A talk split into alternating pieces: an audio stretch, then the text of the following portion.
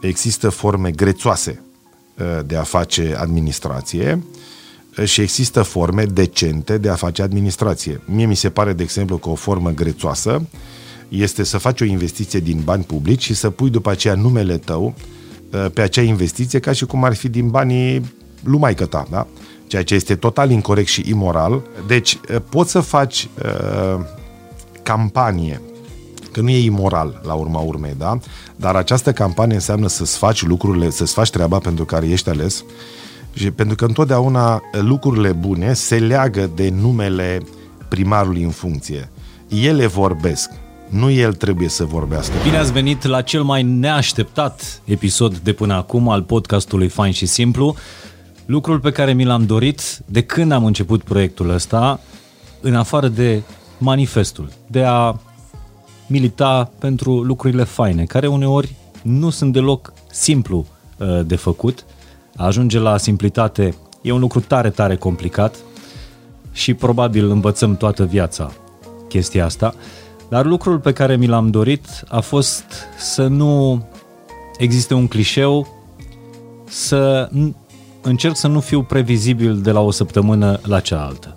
Tocmai de aceea, neașteptat, Invitatul meu din această săptămână este omul în jurul căruia s-au creat uh, legende, uh, povești, e o aură în jurul numelui uh, său, dar de fapt ceea ce o să încerce episodul din această săptămână este să-l coboare cu picioarele pe pământ, pentru că lucrurile uh, nu se fac cu oameni providențiali, lucrurile se fac cu oameni care trăiesc alături de noi, sunt parte din uh, comunitate. Cu oameni, lucrurile se fac cu oameni care fac.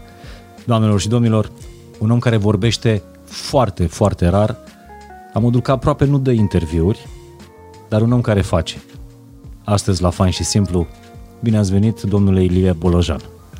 Mulțumesc pentru invitație. Cred că v-am mai spus uh, lucrul ăsta, când am terminat uh, liceul, primul meu loc în care am dat admitere la facultate a fost Oradea, la facultatea de jurnalism. Eu lucrând deja la ziar din timpul liceului, la, la radio, aveam și o ofertă uh, de muncă de la Radio Contact, stația de la, de la Oradea.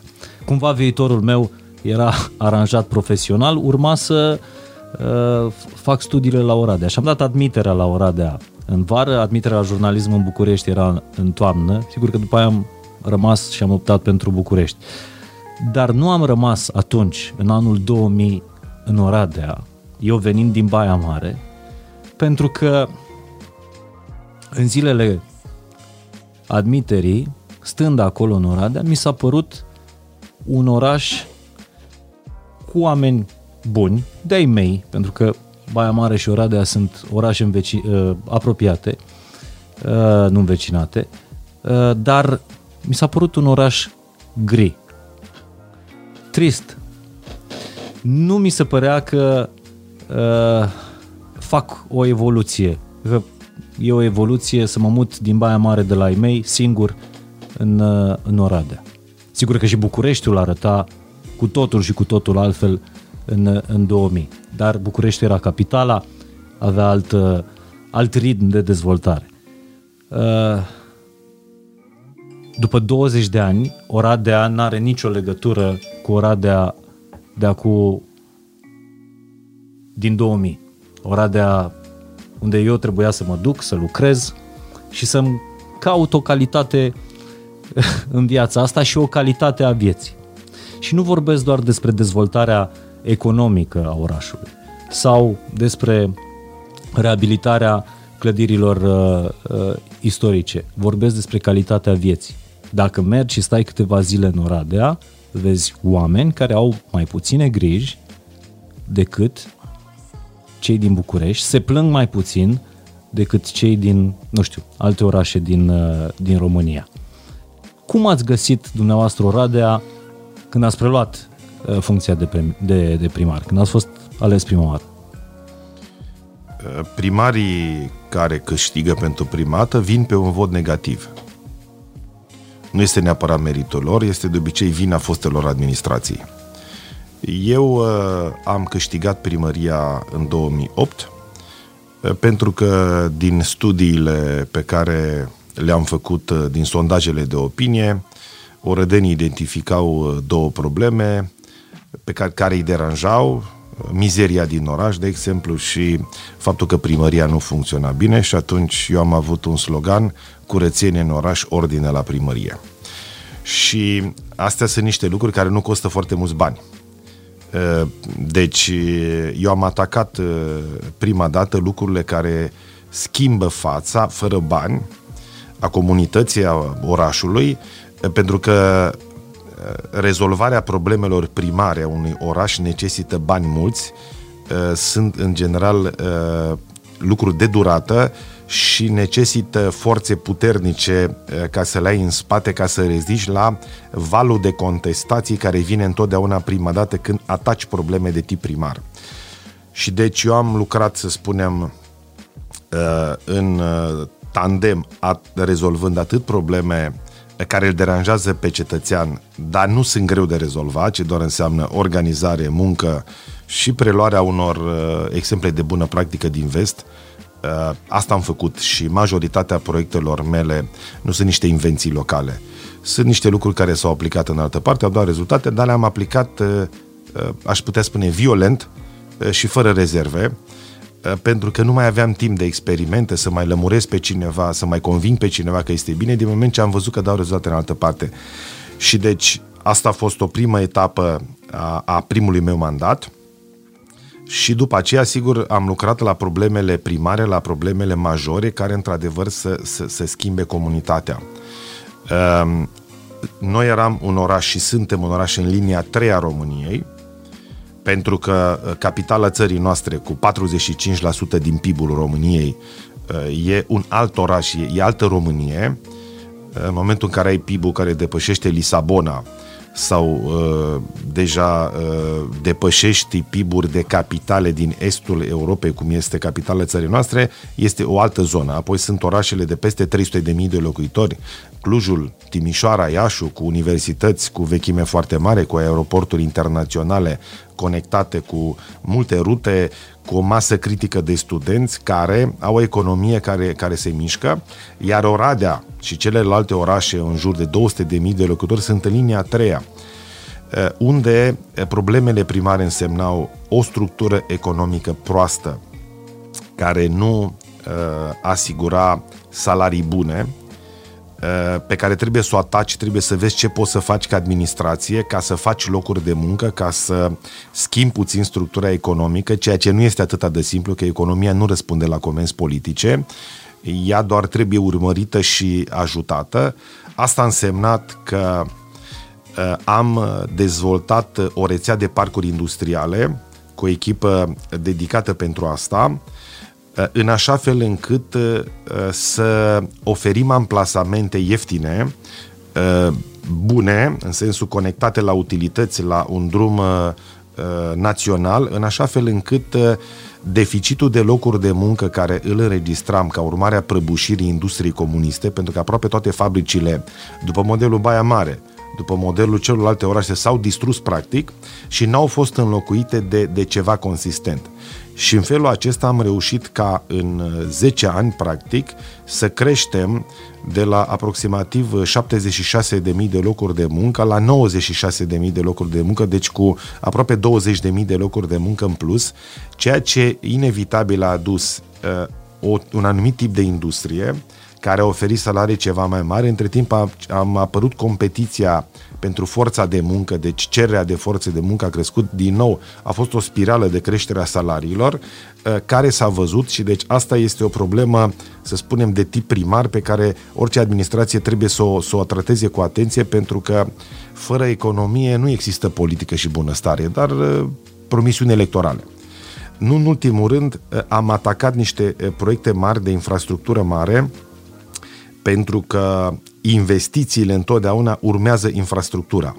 Nimeni nu o să vină să facă o fabrică într-un câmp din care uh, nu-și poate transporta marfa, dacă nu are un drum, dacă stă uh, minute tregi în intersecții, dacă nu poate controla durata transportului și deci au fost investiții importante în infrastructură, infrastructura conectivă din oraș, de lângă oraș, sistemul de termoficare Eh, din Oradea a fost atacat cu o anumită duritate și într-o formă total nepopulară pentru Oredeni într-o primă etapă.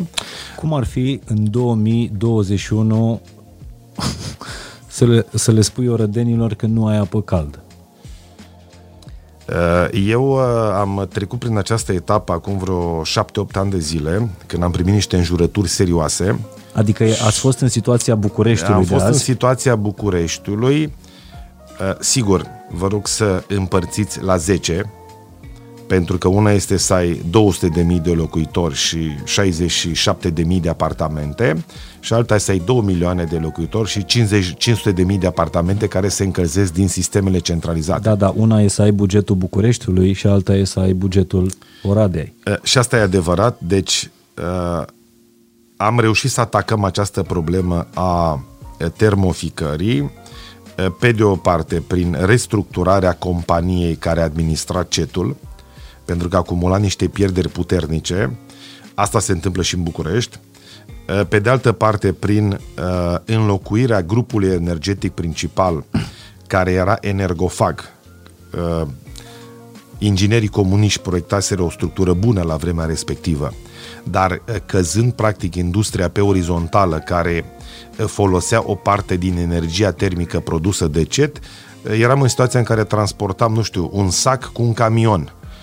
Deci era total energofag uh, sistemul și atunci peste tot trebuie intrat în centrală și reconfigurată centrala, ceea ce înseamnă zeci sau sute de milioane de euro, pentru că nu-i tot una dacă prețul de producție al gigacaloriei care este livrată populației este 300 de lei sau 390 de lei, și deci ă, noi am reușit să trecem de pe cărbune pe gaz, am montat practic un motor de avion la sol, o turbină aeroderivată, care nu folosește un ax metalic, ci este modelul de avion și în felul acesta ne-am îmbunătățit foarte mult randamentele de producție și în al doilea rând am scăpat de poluarea, pentru că în Oradea, acum câțiva ani de zile, zăpada era gri. Ăsta e motivul pentru care acum Oradea a decolat și Bucureștiul este încă la pământ, ca să nu zic uh, la sol. În București, totuși, un oraș, așa cum spuneți, Oradea ori 10 cel puțin, uh, a da apă caldă cetățenilor în 2020 încă a fost o promisiune electorală, ceea ce pentru orădeni pare din alte timpuri, din alte epocă. Uh, da, e un decalaj de 5-10 ani de zile în, în acțiune între Oradea și București din punctul ăsta de vedere, pentru că în afară de centrală trebuie să ataci magistralele de termoficare. Uh, Oradea are 80 de kilometri aproximativ de magistrală de termoficare, dar e clar că Bucureștiul are câteva sute de kilometri, uh, unde pierderile de temperatură sunt foarte mari, unde pierderile de volum, deci spargerile și uh, aburul și apa practic se pierde, sunt foarte mari, ceea ce face ca probabil jumătate din cantitatea de apă sau din căldură, așa foarte plastic, să se piardă. Ori vă dați seama, asta sunt niște costuri imense, sunt uh, la Oradea erau, să spunem, 10 milioane de euro, probabil că în București sunt 100 uh, de milioane de euro, ceva de genul acesta. Și deci asta a fost al doilea obiectiv. Al treilea, sigur, au fost uh, colaborarea cu asociațiile de proprietari, cu cei de la blocuri pentru o administrare cât mai bună a acestora, pentru că și de aici pot să ai probleme din modul în care sunt gestionate blocurile. Dar aceste uh, sectoare primare de care vă spuneam să le ataci e foarte nepopular. Uh, pentru că, pe de o parte, uh, nu poți, uh, cât timp ai pierderi majore, să oferi o gigacalorie la un preț mic, pentru că înseamnă că totuși cineva plătește acele pierderi și există o anumită ipocrizie. Bun, ținem un preț mic la populație, dar de fapt dăm sute de milioane de euro subvenții din banii populației pe care ne-am strâns o formă de taxe și impozite. Și în loc să facem drumuri, pasaje, spații verzi, practic îi aruncăm în uh, oala asta fără fund a termoficării și deci uh, asta necesită niște măsuri nepopulare într-o primă fază, de la uh, majorarea tarifelor uh, de termoficare, sigur, până la o limită suportabilă, de la alocarea acelor economii care se fac pentru înlocuirea rețelelor de termoficare. Rețele de termoficare sunt de peste 50 de ani în toată România. Ori ele au ruginit, ele sunt corodate. Nu s-a respectat tratarea chimică a apei, nerespectându-se o anumită compoziție a apei, asta acționează cu, cu o viteză mult mai mare și pereții țevilor de termoficare sunt ca o foaie de hârtie în anumite locuri și de-aia sunt spargerile peste spargeri și deci această etapă Oradea a avut-o acum 7-8 ani de zile. Eu mi-am pus dopuri în urechi, am luat înjurăturile serioase și nu m-am oprit. Deci am mers înainte și treptat, treptat, centrala a fost înlocuită, numărul de avarii a scăzut semnificativ pentru că oamenii spun, plătim, dar dați-ne apă caldă, dați-ne căldură, da? Deci nu mai uh, întrerupeți uh, permanent uh, uh, furnizarea. furnizarea și în felul acesta, deci astăzi nu mai sunt probleme de sistem majore. Și astăzi se lucrează în continuare pentru că acest sistem în permanență trebuie lucrat la el Eh, altfel, eh, ce se întâmplă? Apar din nou pierderile care se transferă într-o formă sau alta tot în buzunarul populației. Ați spus despre a spune dopuri în urechi ca primar și a face ceea ce știi, ceea ce crezi că e bine, eh, adică ați pune în aplicare viziunea, planul, proiectul pentru orașul care, care te-a ales. Dumneavoastră, după ce ați fost ales prima oară primar al orașului Oradea, ați avut niște ani în care erați cel mai înjurat om din oraș. Erați nepopular, de-a dreptul. Probabil că dacă ar fi avut loc alegeri, uh, la jumătate de mandat, ați fi pierdut primăria. Foarte probabil. Um, iluzia că dacă ești ales și faci doar lucruri care dau bine vei fi reales din nou, uh, s-a dovedit, uh, cum să vă spun, real, adică că este doar o iluzie, uh, pentru că nu există proiecte mari care să nu deranjeze. Orice proiect mare pe care îl faci generează un deranj, obiectiv sau subiectiv. Dacă nu vrei să deranjezi pe nimeni, la un moment dat nu vei face mare lucru și la final o să ajungi să-i deranjezi pe toți. Eu nu am dorit să am mandate lungi. Eu am venit uh, pe această funcție pentru că la data respectivă, din sondajele de opinie, partidul al cărui membru eram nu avea un candidat mai bine plasat decât mine.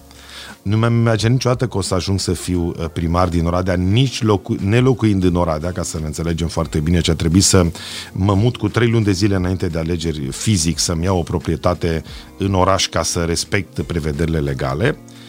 Uh, iar uh, eu am avut uh, ideea, bun, m-ați votat, asta înseamnă că trebuie să fac ceea ce trebuie, nu ce dă bine.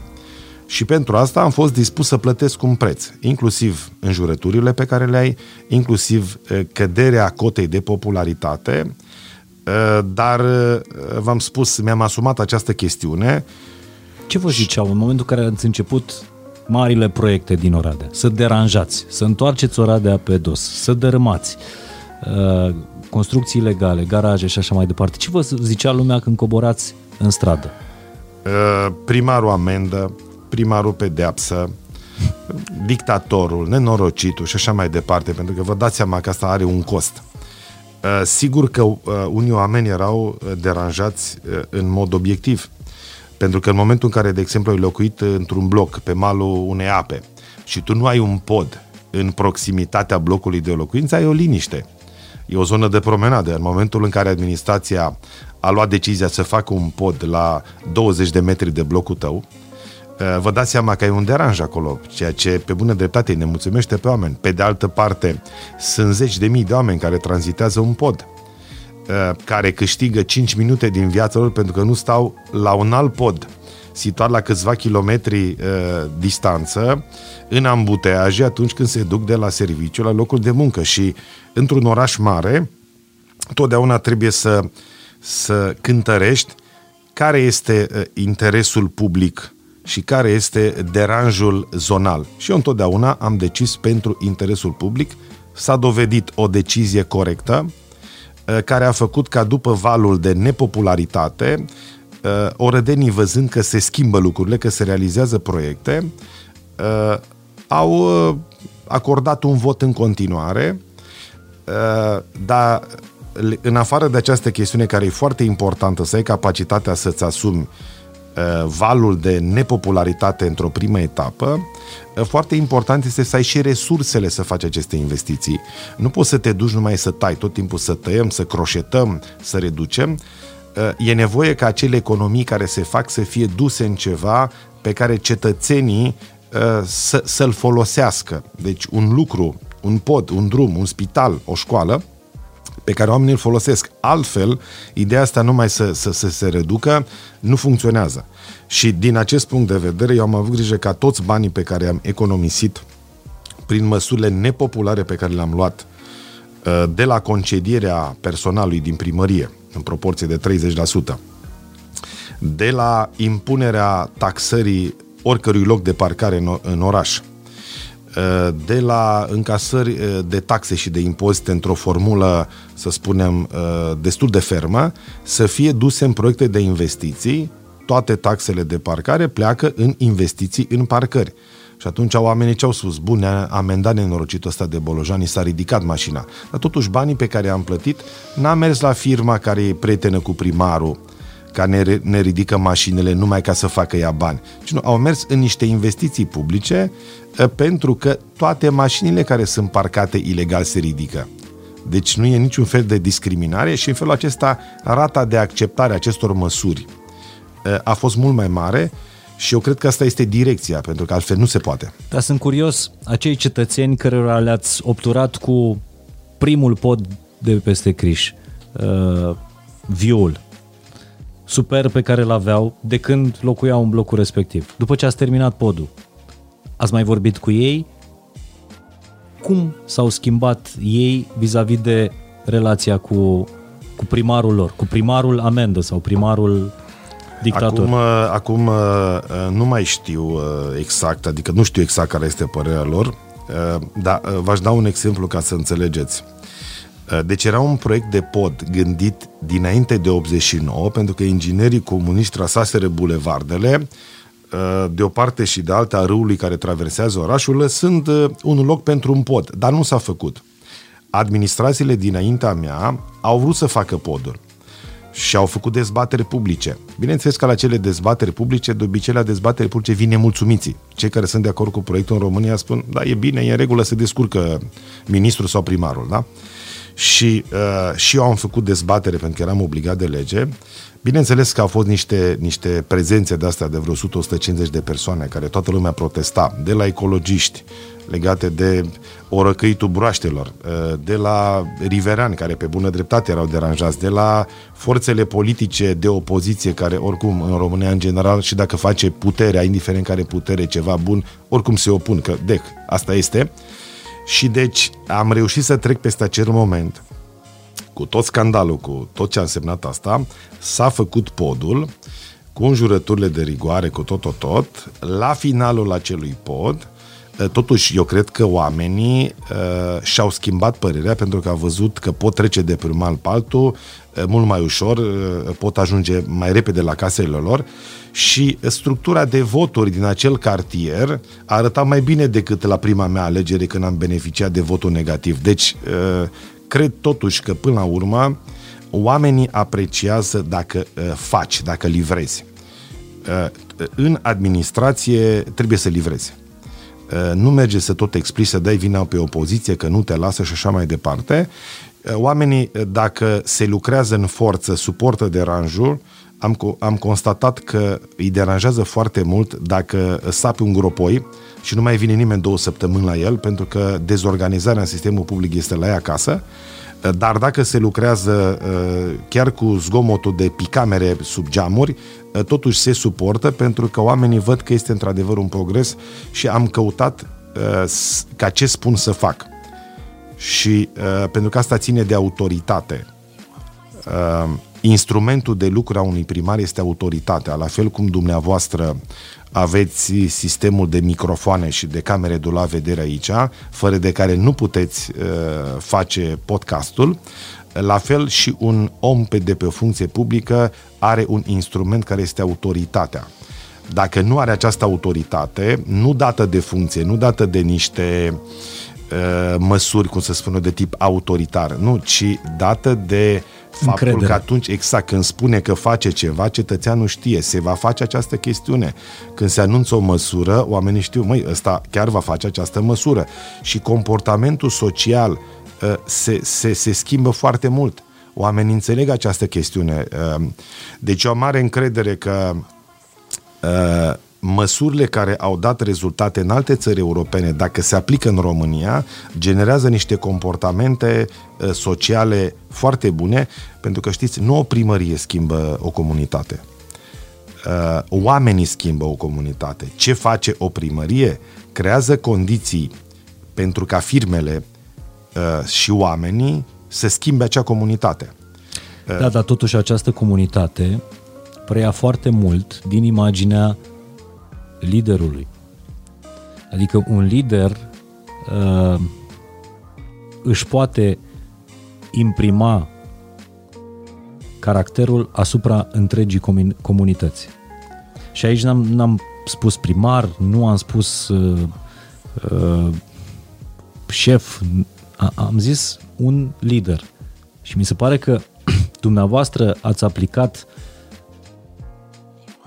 aceste valori de management asupra, asupra primăriei din Oradea. Mai devreme spuneați că e foarte important să lucrezi cu o echipă puternică. N-a spus echipă mare, a spus echipă puternică. Și ați dat afară o grămadă de oameni din primărie la început, la fel cum ați făcut și la Consiliul Județean când, când ați ajuns.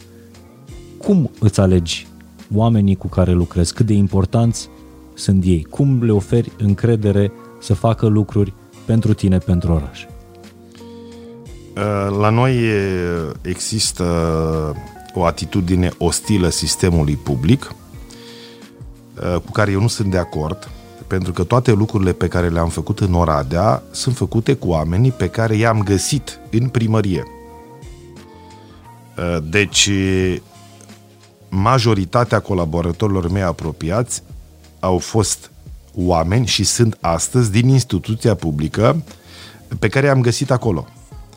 Doar că ei n-au fost puși în valoare, doar că uh, regulile și semnalele pe care le primeau nu erau în regulă și oamenii se comportă uh, observând ce face totuși uh, liderul. În 2007 uh, am venit uh, secretar general al guvernului, am fost numit uh, în guvernul Tăricianu și aveam o ostilitate foarte mare vis-a-vis de rea PPS, regia de protocol, pentru că nu apăreau decât știri negative, cum dau spațiile, ce se întâmplă pe acolo și așa mai departe. Și am venit cu o atitudine foarte ostilă, numai când îi vedeam, deja, cum să vă spun, deja îi bănuiam de, de tot felul de lucruri. Dar în condițiile în care Eh, am, eh, de exemplu, interzise să mai repartizeze spații fără licitație, deci preferențial, oamenii ne-au spus, dar asta e cea mai bună decizie pentru noi, că nu mai trebuie să facem tot felul de, de năzbâtii și toate spațiile vor fi la licitație, la revedere, asta este, ne scapă de o grămadă de belele. Uh, și am avut o relație foarte bună cu cei de la regia de protocol Uh, un an de zile cât am fost în guvern și am plecat liniștit de aici și n-am avut uh, bombe lăsate mm-hmm. în mhm. spatele meu, pentru că oamenii s-au adaptat la ceea ce li se cerea. Dacă un șef le cere să facă tâmpenii, bun, s-ar putea ca oamenii să facă, dar probabil că gândesc în felul următor, am făcut o tâmpenie pentru asta, mai fac două și pentru mine, dacă tot asta este. Și atunci începe lanțul slăbiciunilor, încep precedentele și de aici apare imaginea asta de administrație care este arbitrară, Haotică. Uh, haotică, care nu servește pe cetățean și deci eu uh, am evitat aceste lucruri uh, întotdeauna, am stabilit niște direcții importante uh, de care să ne ocupăm. Nu i-am spus directorului din primărie cum să facă asta, pentru că el știa mai bine decât mine uh, cum trebuie să facă. Am pus presiune pe sistem întotdeauna, neputând să îi recompensăm pe oameni în sistemul public după modelul privat, să le dai tot felul de bonificații salariale, din păcate trebuie să faci o formă de anti-management Uh, în sistemul public din România ca să livrez rezultate uh, și practic uh, lucram cu, cu prevederile din sistem în așa fel încât cei care își fac treaba să fie, cum să vă spun eu, tratați altfel decât cei care nu-și făceau treaba. Nu știu, vă dau un exemplu. Aveam un serviciu de evidență a populației și, bineînțeles, când veneau românii vara din străinătate, erau cele mai mari cozi. De ce? pentru că tot în perioada aia toată lumea era plecată în concediu și se suprapunea deci un vârf de sarcină, de cerere. Românii se întorceau în luna august acasă din străinătate, să schimbe cărțile de identitate, să-și regleze copiii, dar personalul pleca tot în concediu. Am făcut o statistică, am spus, da, când este luna cu cea mai mică cerere de cărți de identitate, și peste tot, în luna aia pleacă cei mai mulți. Cine? Cine nu-și face treaba, în ordinea performanței. Și în august pleacă doar cei meritoși. Și atunci oamenii au înțeles care e sistemul. Deci am introdus niște măsuri eh, care îi le dădeau uh, respectul cuvenit celor care făceau treabă și dând aceste semnale în întregul aparat, uh, colegii din primăria Oradea au livrat toate aceste proiecte. Și deci este important uh, să identifici oamenii cu care ți este dat să lucrezi, că nu poți să-ți aduci toți oamenii din afară preiai o instituție, un minister, o primărie, găsești niște oameni acolo. Ei nu sunt de vină că au lucrat cu fostul primar, cu fostul ministru, trebuie neapărat uh, dărâmați, terorizați și așa mai departe. Nu, trebuie identificat cine sunt oamenii care uh, au capacitatea să livreze, trebuie puși în curat, stabilite direcțiile importante și în felul acesta oamenii și colegii mei au livrat și eu sunt mândru de ei pentru că în faza a doua Uh, deja erau, uh, făceau parte din echipă, erau mândri că lucrează la primăria Oradea, nu mai erau huliți. Așa cum, uh, din păcate, se întâmplă în multe instituții în care ți este o rușine să spui că, știi, unde lucrezi? La Camera Deputaților. Păi, nu, nu prea bine să spui asta, pentru că s-ar putea să te alegi cu niște rugăciuni. Și devenise o mândrie, și acum e o mândrie să spui că lucrezi la primăria Oradea. Uh, da, deci eu cred că oamenii, uh, sigur și salarizarea contează, este o chestiune importantă, dar uh, contează și să aibă confortul și, și onoarea și demnitatea de a lucra într-o instituție care este la rândul ei respectată. Eu cred că asta e valabil peste tot. Și în sistemul de stat, și în sistemul privat.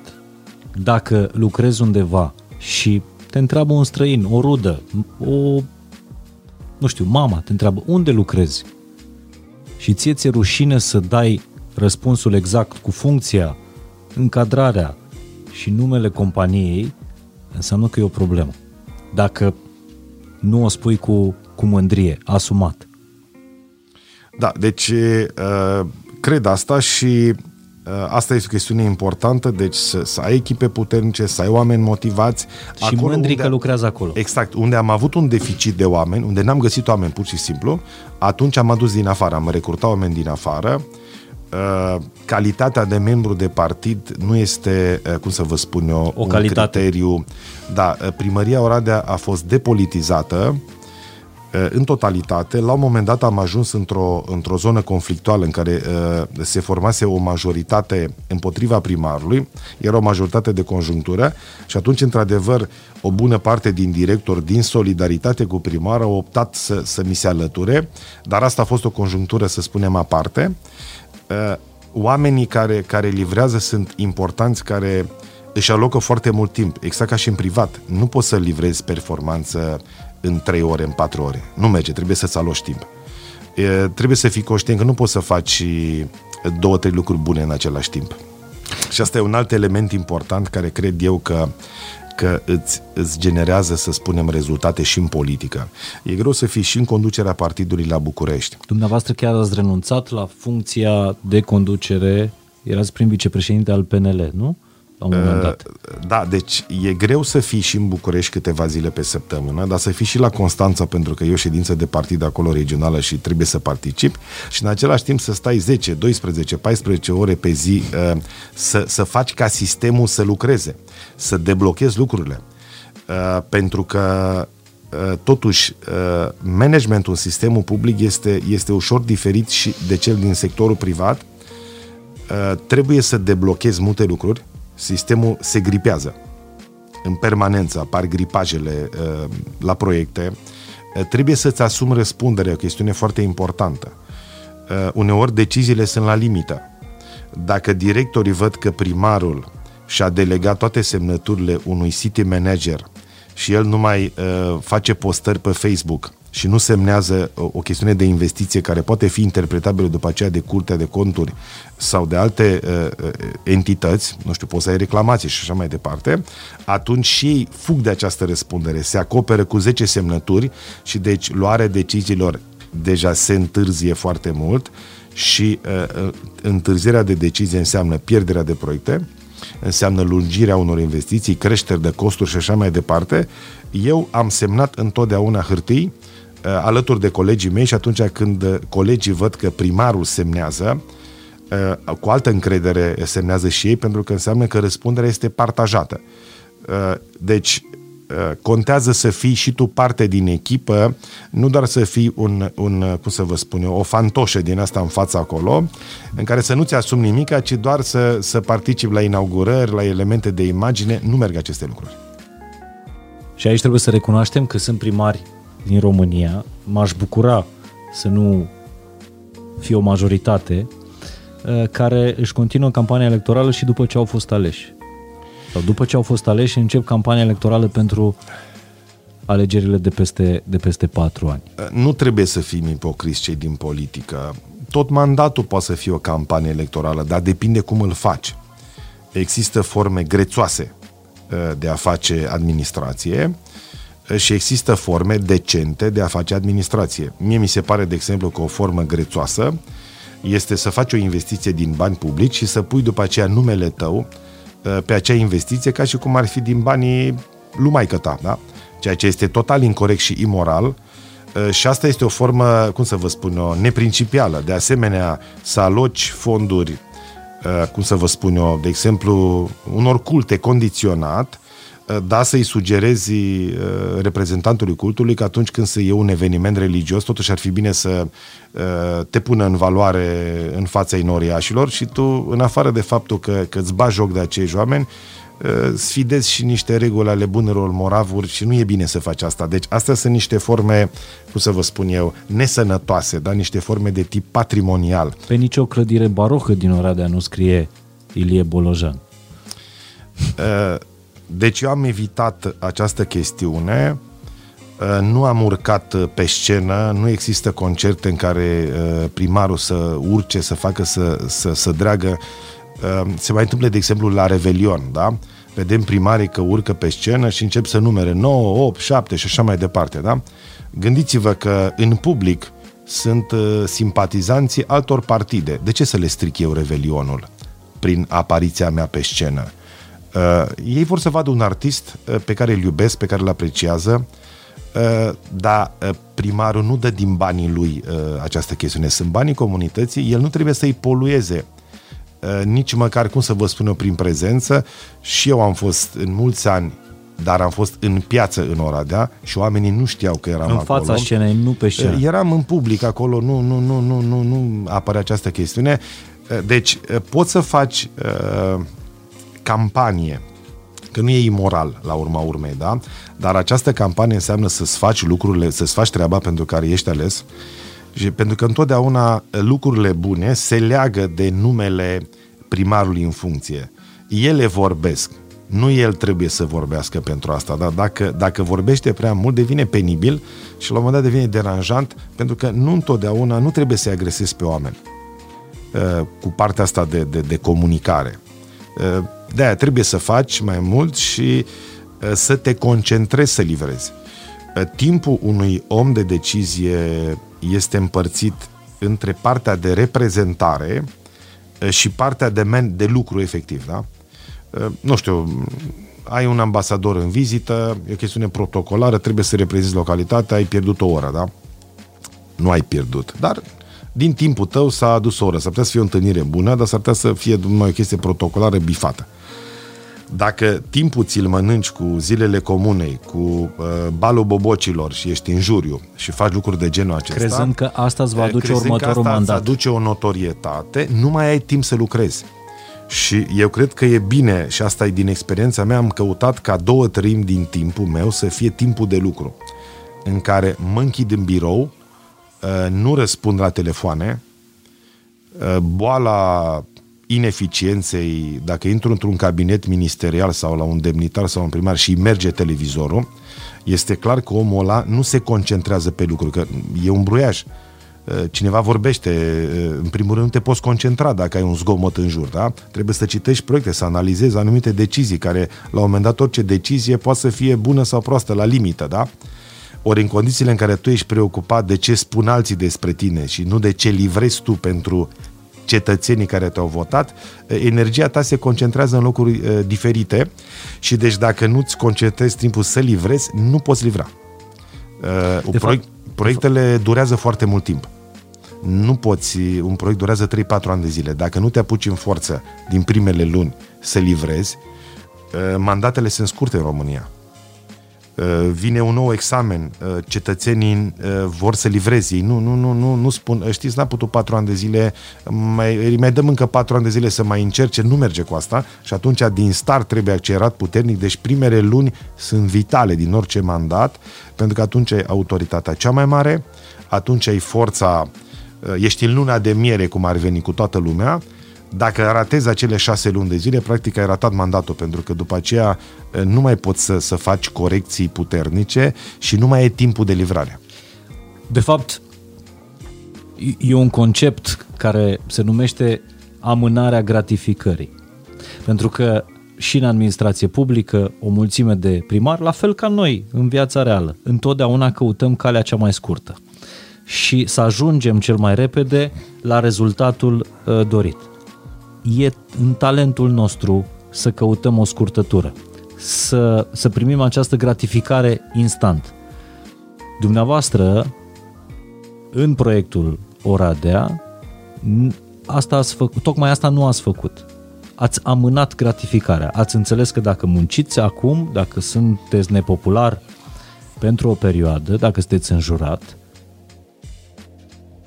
știați că până la urmă o să ajungeți la un rezultat bun, în care locuitorii o să fie mulțumiți. Dar nu ați mers pe scurtătură. E o cale facilă, dar nu este consistentă și nu schimbă lucrurile. Eu mi-am dorit să schimb lucrurile. Și aici aș vrea să punctez o chestiune care mie mi se pare foarte importantă. Cum poate o autoritate să influențeze comportamentul social? Pentru că, de fapt, asta este baza schimbării unei comunități. Totuși, să, să, să contribui și tu, în afară de a schimba tu comportamentul, la schimbarea comportamentului oamenilor. Și oamenii reacționează social și schimbă comportamentul dacă au tendințe, dacă au pierderi. Oamenii fug de pierdere. Aversiunea de pierdere este mult mai puternică decât plăcerea de a câștiga ceva. Și asta vine din economia comportamentală și eu am aplicat asta eh, masiv în Oradea. V-aș da un exemplu legat de reabilitarea fațadelor. 5 ani de zile eh, am acordat între 2010 și 2015 facilități în creștere pentru proprietarii de imobile din centrul Oradei care eh, erau nereabilitate, zona de monumente istorice, sperând că ei vor reacționa și vor face ceva. Uh, în 2010 am început asta, inclusiv uh, punându-le o taxă, nu mai știu, cred că se numea o taxă de paragină, dar care a fost anulată de instanțe pentru că legea nu prevedea explicit acest lucru. În primul an uh, s-au realizat proiectele tehnice. Am crezut că dacă primăria alocă 10-15 mii de euro să facă un proiect la o clădire frumoasă, oamenii o să vină cu bani să-și facă fațada. N-a venit nimeni.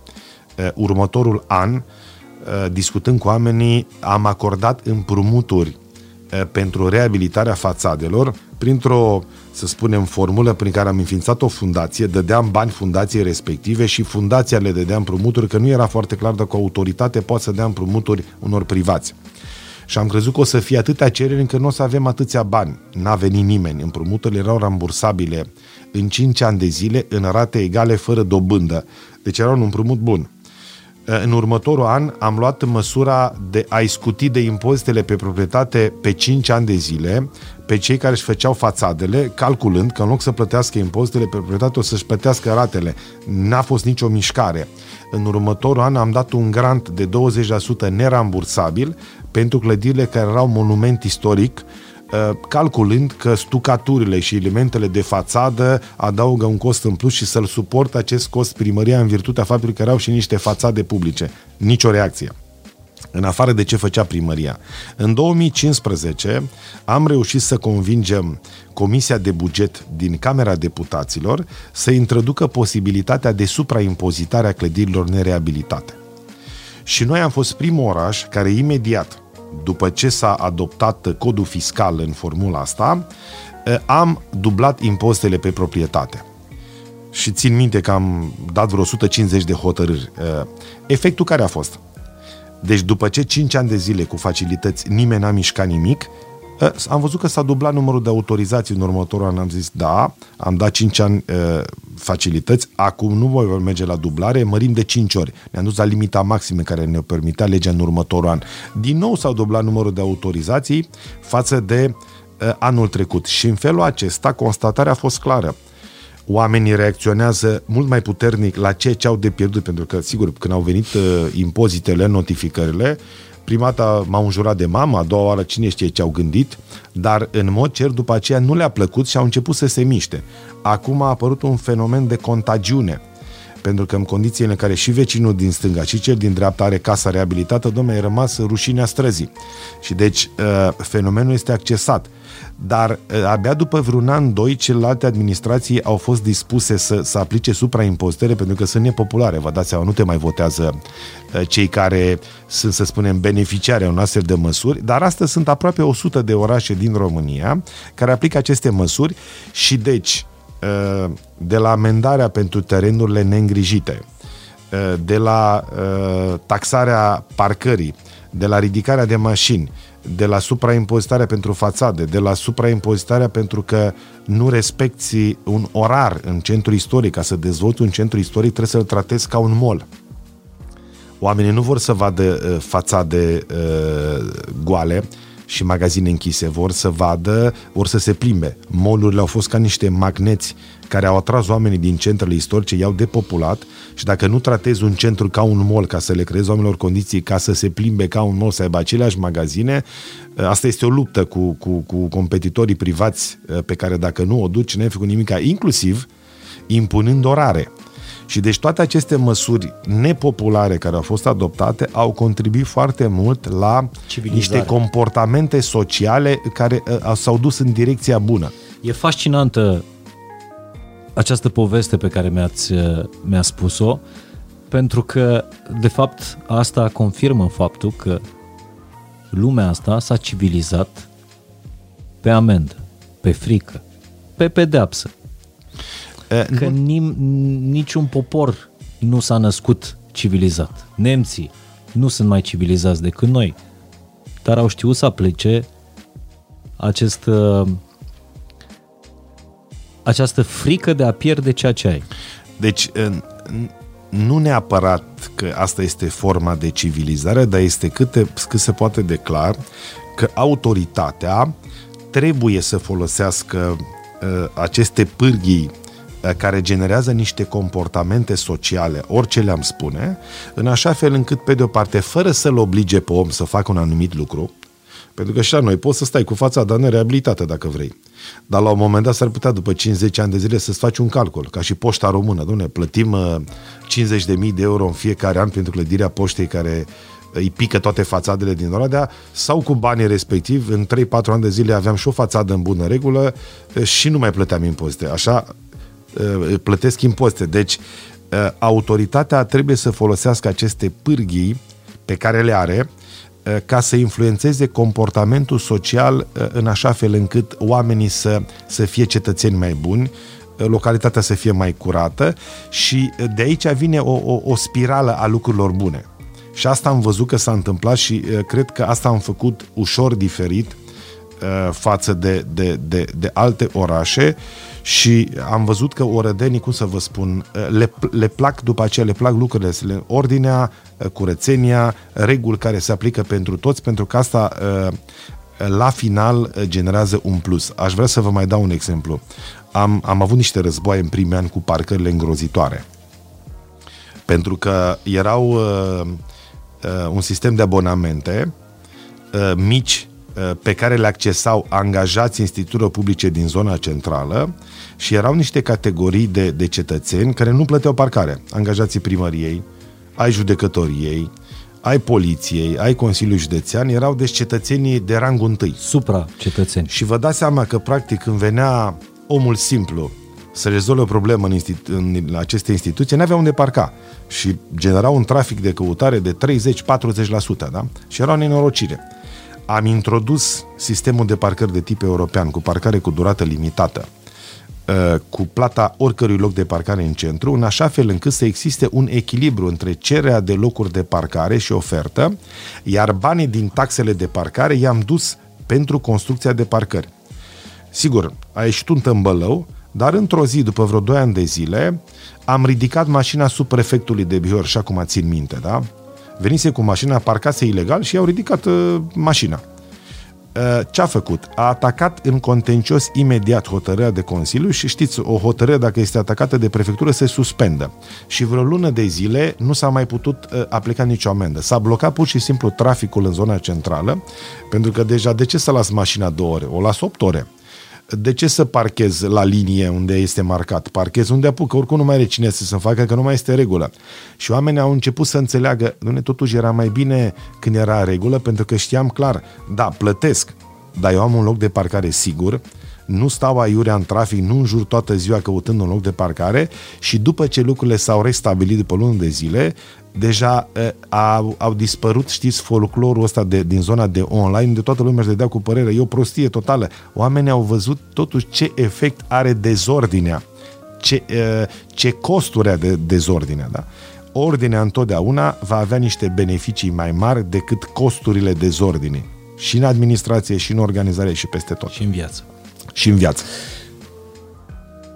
Nu știu dacă mai țineți minte, acum 2 ani de zile aproape, când am organizat Orașul Faptelor Bune cu Radio Zoo și am stat o săptămână în, uh, în Oradea. Uh, am avut o întâlnire cu dumneavoastră. V-am așteptat în fața uh, primăriei și a scoborât scările, mă așteptam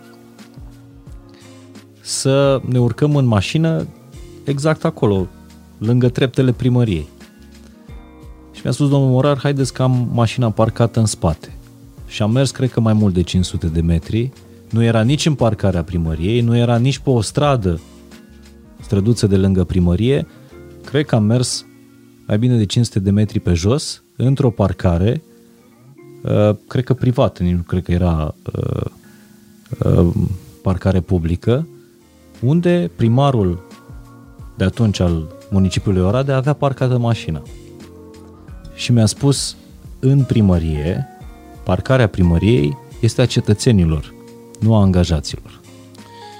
Da, ă, atunci ați venit ă, pentru că a fost o, o idee, un proiect al ă, actualului primar al municipiului Oradea, el fiind mai tânăr, mai apropiat de, să zicem, de, de stilul dumneavoastră, a avut această propunere și cred că a fost o propunere bună. Eu lucram cu delegări uh, și pur și simplu a avut acel, uh, acea idee de proiect care eu cred că a fost un lucru bun și pentru Oradea și ați experimentat și dumneavoastră, să spunem, uh, o, un uh, final de, de an într-o altă zonă decât erați obișnuiți. A fost minunat, a fost o energie extraordinară.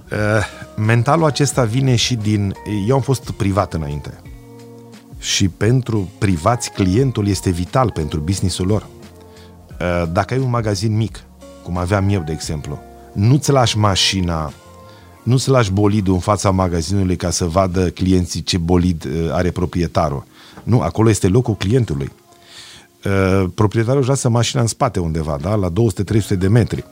Și, uh, și în uh, administrație uh, am respectat aceste reguli, să spunem, în care îl respecti pe client, aici era clientul cetățean, și am copiat un sistem uh, de la piețele din Austria, unde există două tipuri de parcări parcările pentru cei care vând în piață, care sunt situate la câteva sute de metri de piață, unde pot să-și lase pe termen lung mașinile de unde își descarcă marfa și parcările din imediata vecinătate a pieței unde nu pot parca decât cei care sunt cumpărători. Cum fac asta? Pentru că parcarea e pe durată limitată. Dacă stai ca la primăria Oradea, 30 de minute înseamnă că ai venit, ți-ai rezolvat problemele și ai plecat, cu cât stai mai mult, plătești mai mult, în așa fel încât să descurajezi uitatul mașinii pe un loc de parcare și în felul acesta îi descurajezi și pe cei care lucrează în instituție sau pe cei care vând în piață să stea acolo. Și am aplicat acest lucru, în afară de faptul că am realizat niște venituri foarte mari din acea parcare din curtea primăriei, vreo două, trei salarii ale unui angajat numai din veniturile respective, cetățenii aveau un serviciu asigurat, adică un loc liber în imediata vecinătatea sălii ghișeilor unde îți poți rezolva problemele, e adevărat, dacă te miști repede într-o jumătate de oră, nu plătești nimic, dacă nu, plătești mai mult. Și asta este într-adevăr... Iar primarul mergea pe jos în fiecare zi un kilometru și ceva ca să parcheze e... mașina când vine la primărie și când da, pleacă nu-ți pică pana dacă faci asta. Deci nu e o chestiune de zonare, e o chestiune de, de angajament și de exemplu uh, personal, pentru că colegii văd, domnule, dacă numai oamenii ăștia au acces acolo, numai șefii, și noi nu avem niciun acces, înseamnă că noi suntem uh, cineva de mâna a doua. Da? Dacă, uh, deci aici trebuie să aplici niște reguli care sunt la urma urmei de bun simț, Uh, și care uh, îl tratează uh, pe cetățean așa cum ai vrea și tu să fii tratat. Am căutat asta întotdeauna pentru că ani de zile am fost de cealaltă parte a baricadei. Un avantaj din partea mea este că eu am plecat de la zero și știu ce înseamnă să te calce un sistem în picioare, să stai ore întregi la cozi. În anii 2000 era, era un sistem în România foarte prost, de la orice fel de document, de la pașapoarte, de la înmatriculări, stăteai la cozi uh, ore întregi și mi-am spus dacă vreodată va depinde de mine ceva, o să fac uh, ca lucrurile să se schimbe, pentru că niciodată nu mi-a plăcut să fii călcat în picioare, ci uh, să fii totuși respectat uh, de sistemul pe care îl întreții prin taxele și impozitele tale. Știu foarte mulți oameni care au intrat în sistemul de stat cu gândul de a-l schimba. După ani de zile în care au fost călcați pe cap de către bocancul ăsta, buldozerul statului sau spuneți-i cum vreți. Iar în momentul în care au intrat și au făcut parte din sistem, ei n-au reușit să schimbe sistemul nici măcar în pătrățica aia lor. O primărie, o direcție, o autoritate, un birou, ci din potrivă sistemul i-a înghițit. Da, aici ține și de, de capacitatea de a rezista la cântecele de sirenă.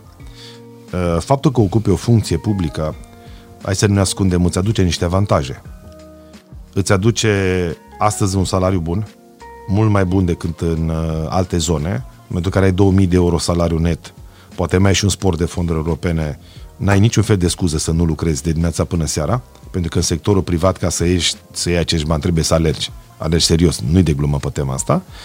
Uh, în același timp, uh, ai telefoanele, ai relaționarea, te întâlnești cu mulți oameni, dacă merge domnul primar, domnul ministru undeva, tot timpul are niște discounturi, niște bonusuri, lucruri de genul acesta, dar asta nu trebuie să fie un scop în sine.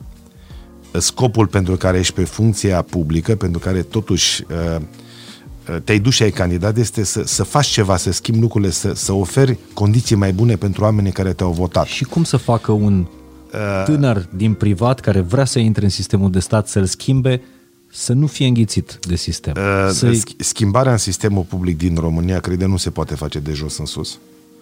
În estul Europei, în general, schimbările se fac de sus în jos, deci nu cred în schimbări din asta de jos în sus, pentru că uh, dacă ai niște șefi care blochează lucrurile, uh, n-ai făcut nimic. Uh, v-aș da un exemplu ca să mă înțelegeți.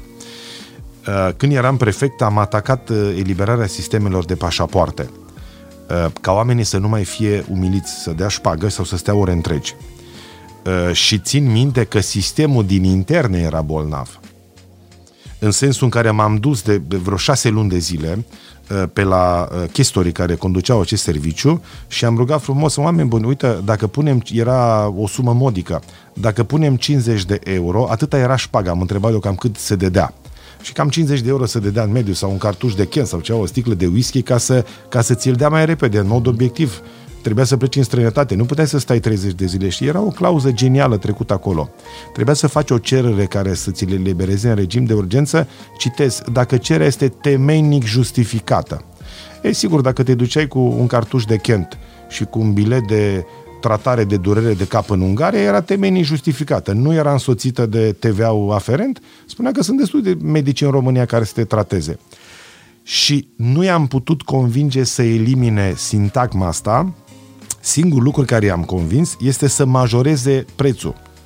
Și am venit acasă și am dat, și acum țin minte, un ordin care era la limita legii, că în județul Bihor toți cei care plătesc taxa de urgență sunt cazuri temeinic justificate, da? Și asta a făcut ca într-o lună să încasăm taxe cât într-un an de zile și oamenii erau liberi pentru că nu mai erau umiliți, uh, nu mai erau puși uh, uh, să, să facă aceste chestiuni. Dar ce s-a întâmplat înainte? Veneau colegi, veneau oameni, îmi trebuie un pașaport să mi-l dai în regim de urgență. Eu nu sun acolo. Bă, dar tu nu ești în stare să faci nimic să rezolvi această problemă. Uite, înainte să rezolv aceasta, zic, o să fac în așa fel încât uh, să nu mă mai căutați. A, nu, nu, nu să se poate schimba acest sistem. Uh, în momentul în care sistemul public funcționează, tu nu mai ești important din sistem, tu nu mai contezi. Și atunci, oamenilor care intră în astfel de sisteme, ei doresc să conteze. Dacă sistemul funcționează, dacă eliberarea autorizației de construcție se face repede, se face în condiții clare, tu nu mai cauți un prieten arhitectul șef, nu mai cauți pe viceprimarul coordonator, nu mai sunt pe primar, el devine neimportant. Nu mai ești la mâna primarului, la mâna directorului. Exact, și nu, el nu mai uh, are prieteni, nu mai contează. Ori uh, ca să nu te ia sistemul, să nu te ia valul, este foarte important ca să ai înțelepciunea să înțelegi că e bine să nu contezi. Adică să nu te caute nimeni. Abia atunci sistemul funcționează. Acum, de exemplu, în spitalele noastre, lucrurile nu merg bine în toată România. Și este obiceiul, dacă ai pe cineva internat, trebuie să suni, să vezi cum e pacientul, cine e medicul, mai pune o vorbă bună și așa mai departe. Sistemul va funcționa când nu vei mai da telefon, și vei ști că totul funcționează. Asta este o, o miză importantă din punctul meu de vedere, să, să faci în așa fel încât când ajungi în sistemul public să nu mai contezi. Deci sistemul să funcționeze instituțional, să fie depersonalizat, să fie proceduri cât se poate declare și în felul acesta nu te ia valul. Dacă vrei să contezi sau lucrurile care, oamenii care se lasă uh, acaparați, le place să conteze nu, nu să conteze în sensul bun, ci să, să fie apelați de prieteni. Și atunci sistemul înseamnă că funcționează în permanente gripat și tu tot timpul de blochezi, știți, nu e la foc automat, e așa, la foc cu foc. Acum, dumneavoastră vorbiți totuși despre niște oameni care intră în sistemul ăsta, ori în politică, ori în administrație, și se știe foarte bine că odată intrat aici, ego-ul contează care are cel mai puternic ego. E despre ego, este despre putere. Iar dumneavoastră spuneți că e nevoie exact de invers. Să anulezi ego-ul.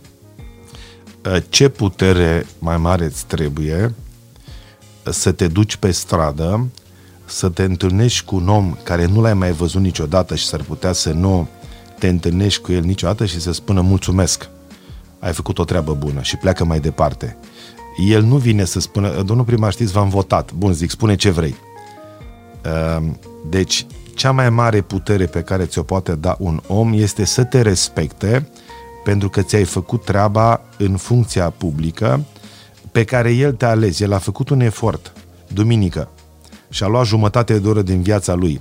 S-a zbătut să vină mai repede, nu știu, de la părinți, să ajungă să voteze crezând că un politurg nenorocit totuși va face uh, ceva mai mult pentru comunitatea care l-a onorat. Eu cred că asta este important. De ce e atât de mult ego în politica românească? Bine, uh, toți oamenii au un anumit, cum să vă spun, o anumită personalitate și o anumită uh, dorință de, de împlinire. Toți au un anumit ego, dar depinde cum îl folosesc. Depinde, îl folosești ca să faci ceva, deci forța aia interioară pe care o ai o pui în serviciu ca să schimbi lucrurile, sau, cum să vă spun eu, dacă se tiperește o broșură comercială sau o broșură de prezentare a localității, se tipărește o carte cu Oradea, de exemplu cu clădirile istorice, neapărat când deschizi trebuie să fie poza primarului și un mesaj extraordinar de, de, de, de, de pozitiv, ca și cum te-ar interesa să vezi poza unui trecător pe acolo. Dacă ai, știți, forța să, să renunți la aceste chestiuni, înseamnă că e un prim pas să faci ceea ce trebuie. Și vorbind despre, despre ego, dumneavoastră, în general în, în politică, dacă faci parte din alt partid, eu nu vorbesc cu tine. Ești dușmanul meu și așa mai departe. Sau dacă am lucrat împreună și acum, nu știu, viața politică ne-a despărțit în alte parti, nu mai vorbesc cu tine. Însă, dumneavoastră ca primar în atâtea mandate în Oradea, a trebuit să lucrați și cu guverne din alt partid decât uh, cel reprezentat de dumneavoastră. Ați lucrat și cu guverne ale partidului dumneavoastră, dar ați lucrat cu toată lumea. Da. Cum uh, faceți asta? Cum se face asta? Deci aici sunt câteva lucruri care trebuie punctate. În primul rând, în România, datorită concubinajului politic, fiecare cu fiecare, este foarte riscant și foarte neplăcut să-l uh, demonizezi pe un competitor politic, pentru că viața îți joacă o festă uh, politică în România și te trimite într-o alianță cu el. Și trebuie să te întrebi când ai fost penibil, acum un an de zile când ai desfințat sau uh, astăzi când ai făcut o coaliție. Asta e o chestiune, e bine totuși să fii moderat, pentru că asta este situația la noi, se joacă în general în coaliții și ești pus să colaborezi inclusiv cu adversarii. În al doilea rând, ca să poți realiza lucruri importante și trainice Uh, nu poți să uh, uh, faci băgându-i pumnul celuilalt în gură sau în permanență ostracizându-l, ci trebuie să le iei într-o formă sau alta parte în decizie, pe de o parte pentru că îți trebuie două trei, ce vă spuneam, și e în foarte puțin local. probabil ca un singur partid să aibă două trăimi în alegeri, pe de altă parte că lucrurile trainice nu se termină într-un mandat. Trebuie două, trei mandate și atunci dacă vrei să fie ceva trainic, nu-i bine să, să, cum să vă sună, să-ți pui imaginea ta pe un proiect de genul acesta, pentru că ă, în tipicul românesc, prima dată demolăm statuile, știți, și abia după aceea vedem ce cu proiectele, da? Și deci ă, e bine să nu personalizezi proiectele mari pentru ca ele să aibă șansa ă, să fie într-adevăr continuate de alții, foarte probabil, și terminate. Altfel nu ajung să se termine. Și nu în uh, ultimul rând, un primar nu îi se cere să, fie, să facă cele mai bune declarații politice. Nu îi se cere să fie eroul luptei antifasciste, știți? Nu, lui se cere să livreze. Oamenii l-au votat să le creeze condiții de infrastructură mai bune, uh, să le creeze mai multe parcuri și așa mai departe. Ori asta înseamnă că el trebuie să colaboreze cu toți cei care pot influența aceste proiecte. Asta înseamnă Consiliul Județean, înseamnă Guvernul României, indiferent care este. Ori dacă toată ziua, bună ziua, tu faci declarații și postări pe Facebook în care îl înjuri pe un anumit ministru, de exemplu, iar a doua zi te vei duce la el să, să semneze un proiect de hotărâre de guvern pentru ca câțiva metri pătrați de teren care îți trebuie pentru acel proiect să ți le transfere, vă dați seama cum trebuie trata. Și asta este o altă capcană în care cad unii primari, în loc să se concentreze pe activitatea administrativă și să înțeleagă că asta este fundamentul obținerii de rezultate și de respect din partea cetățenilor, se concentrează, rămân într-o campanie conflictuală uh, politică care nu ajută cu nimic. Uh, uh, campania asta de ostilizare poate să fie, știți, pe durata precampaniei sau campanii electorale, dar dacă încep cu asta și continuu cu asta, rezultatul este previzibil. Nu vor fi realizări multe. Am auzit într-un interviu, unul dintre rarele interviuri pe care uh, le dați, uh, spuneați uh, ceva de genul, eu mă duc să-mi fac treaba la, erați încă primar la Oradea, mă duc să-mi fac treaba la, la primărie, uh, îi las pe cei din, uh, din Parlament să vorbească pentru că iau și mult timp. Uh, da, cea mai presantă funcție din administrație este funcția de primar de mare oraș. Asta vă spun acum că pot face și niște comparații fiind la Consiliul Județean. La un Consiliu Județean nu ai probleme. La, un, la o primărie mare vin problemele peste tine. Dimineața când vii la birou s-a întâmplat ceva noaptea, sunt ceva probleme. Iar în Parlament, uh, pur și simplu, n-ai probleme, să spunem, uh, uh, operative deloc. Uh-huh. Și deci timpul pe care îl are dispoziție un parlamentar și lipsa lui de, de angajament, să spunem, de a livra ceva direct, îi permite să facă declarații politice, îi permite să fie contundent și este și locul uh, unde, să spunem, debușează social nemulțumirile, criticile și așa mai departe. Un primar nu trebuie să facă această chestiune din punctul meu de vedere. El, la un moment dat, că a fost votat cu 40%, cu 60%, trebuie să-i reprezinte și pe cei care nu l-au votat. Deci să nu se urce pe scenă de Revelion, să le ține niște discursuri politice agresive taman în noaptea de Revelion, pentru că în fața lui oamenii au venit de toate culorile politice să se simtă bine. Dar mă gândeam că de fiecare dată, când se schimbă o garnitură, când se schimbă un guvern, de vreo câțiva ani uh, încoace, de fiecare dată e vehiculat numele lui Ilie Bolojan. Ori din partea poporului, ori din partea unor uh, voci de la uh, putere, din coaliții, partide și așa mai departe, uh, mereu se spune să vină Bolojan de la Oradea premier. Vă întreb sincer și direct, vi s-a propus vreodată să fiți premierul României, concret?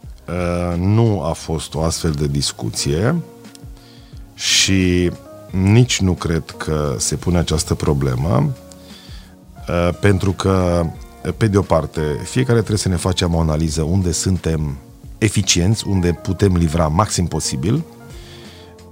Um, din punctul meu de vedere, fiecare poziție are nevoie de o expertiză, de anumite calificări. Uh, ca să faci politică în capitală, trebuie să stai în capitală, este obligatoriu să faci asta. Este recomandat să fii parlamentar, pentru că vrând nevrând un premier trebuie să lucreze cu Parlamentul României, trebuie să aibă uh, conexii, trebuie să-i treacă proiectele de legi uh, și deci uh, situațiile limită sunt de evitat. E bine ca să, să uh, ai în poziții administrative oameni care au o evoluție uh, iar anumite poziții, nu știu, de exemplu, la externe sau la prim-ministru, necesită și competențe importante pe partea de de extern. România nu este o țară izolată, trebuie să, să, să vezi uh, ce face Uniunea Europeană, să ai contacte foarte bune și deci fiecare dintre cei care pot ocupa niște funcții publice uh, au, uh, să spunem, două posibilități. Să caute să ocupe niște funcții pentru care au calificări, situație în care garanția că vor livra, că nu se vor face de râs este destul de mare sau să nu aibă aceste calificări și să vizeze funcții eh, pe care după aceea devin penibili, eh, se fac de râs pe ei, eh, țara uneori, partidul, județul din care provii și este bine ca fiecare deci să, să-și calibreze, să spunem, vorbiți, viziunea. Vorbiți, faceți un portret robot sau o fișă a postului premierului României și știți foarte bine că am avut o mulțime de premieri care n-au întrunit toate aceste calități sau o grămadă din aceste calități. Uh, aici, uh, v-am spus, sigur, uh, nu înseamnă că dacă nu respecti anumite calități, vei da greș, dar probabilitatea să dai greș dacă nu se respectă anumite condiții în multe domenii este foarte mare. Și totuși, numele dumneavoastră e un nume uh, popular și e rostit mereu așa, ca, o, ca un licăr de speranță. Cum ar fi să fie Ilie Bolojan premier al României? Uh, și acum mă întreb, nu știu dacă e o întâmplare sau nu. Ați vorbit de ce Oradea a avut și o poziție uh, foarte bună care a ajutat-o să crească. Dar pe lângă Oradea mai există și Cluj, mai există și Arad. S-a făcut treabă Pentru că, de fapt, despre asta e vorba. Vorbești despre orașele așa și te referi la edilii lor și spui au făcut treabă. Oamenii s-au ocupat. Sunt gospodari. Uh, după care, automat, faci comparația cu Bucureștiul, care spuneați că înseamnă peste 40% din PIB-ul României. De ce e o întâmplare că orașele din Ardeal s-au dezvoltat în ultimii 10 ani, 10-15 ani, și Bucureștiul nu reușește să să treacă peste pragul ăsta, să, să facă pasul la nivelul următor? Uh, aici, sigur, în afară de cauzele geografice și de alte aspecte, să spunem, care nu țin de uh, primarii capitalei, uh, ca să faci o treabă bună în capitală, poate sunt dur acum, dar trebuie o doză pur și simplu de, de nebunie, Uh, pentru că s-au acumulat foarte multe probleme structurale în capitală care au nevoie de niște intervenție uh, a căror duritate ar însemna niște costuri masive pentru cel pe care le a și ar însemna respectarea unor condiții, uh, cum să vă spun eu, care e greu de presupus că se respectă într-o stare conflictuală. Am spus că o condiție importantă este să ai două treimi. Nu poți să faci pasaje în niște intersecții eh, congestionate, dacă nu poți expropria eh, bucățile de teren de pe la colțuri ca să faci bretele acestor pasaje. Asta înseamnă să ai două treimi din, din voturi. Ceea ce nu este cazul, sau să te duci către astfel de majorități, să stai să faci o mare coaliție, să faci o negociere. Eh, ceea ce, dacă nu faci, nu poți livra. Dacă faci, iar te atacă presa că te-ai cuplat uh, nu știu cu cine și ce compromisuri majore ai făcut. Uh, dacă ești într-un oraș mai mic, nu e atât de, de, vizibil. de vizibil. Anumite compromisuri de genul acesta sunt compromisuri pentru dezvoltare. Uh, în al doilea rând, îți trebuie timp. Și atunci, știți, lucrurile astea primare e greu de presupus că, că faci Uh, că le faci într-un mandat și de multe ori primarii din capitală au jucat la, la, la, la spectacol. Uh, pentru că e mai, dă rezultate mai, mai, mai rapide, se vede ceva, o formă de poleală, uh, și, dar la, la termoficare, unde este numai lacrimi și sânge, acolo e greu să lucrezi. Acolo e de conto, acolo și nu se văd rezultatele de pe o zi pe alta. Sistemele astea cu probleme mari sunt vizibile când nu merg. Când funcționează, ele nu există. Oamenii, dacă este apă caldă, sigur că e normal să fie apă caldă. Dacă este căldură, e normal. Și atunci, uh, primarii de multe ori cred că, da, ele oricum vor funcționa. Nu, ele crapă. Ele la un moment dat vor crăpa și tăvălugul, tsunamiul este atât de mare încât depășește, știți, luminile cu simbolistica campionatului de fotbal, da? Deci nu mai au niciun fel de valoare. Uh, ele au valoare cât timp celelalte lucruri funcționează. Și deci Uh, eu ce cred um, legat de această chestiune? Uh, cred că trebuie să ieșim dintr-o formă de, de, de ipocrizie, inclusiv în capitală, unde și media, la un moment dat, uh, poate să, să influențeze foarte mult deciziile. Vă dau un exemplu, ce vă spun este total nepopular acum. Prețul gigacaloriei. Prețul gigacaloriei în București în orașul cu cel mai mare PIB din România, în orașul cu cele mai mari salarii medii din România, este printre cele mai mici din marele orașe din România. Dar nu pentru că este cel mai eficient sistem de termoficare. Nu, ci pentru că în fiecare an Primăria Generală a Capitalei uh, alocă subvenții care cred, nu am datele la zi, luați o cifră acum plus minus 20%, alocă 200 de milioane de euro pentru aceste subvenții. Oamenii, sigur, ce trebuie? Trebuie tradus ce înseamnă 200 de milioane de euro subvenții într-un an. Un pasaj suprateran de patru benzi care ar fi amplasat într-o intersecție în limita exterioară a capitalei nu poate depăși 10 milioane de euro. Deci asta înseamnă 20 de pasaje într-un an care, cum să vă spun, le-a luat aborul din, din capitală.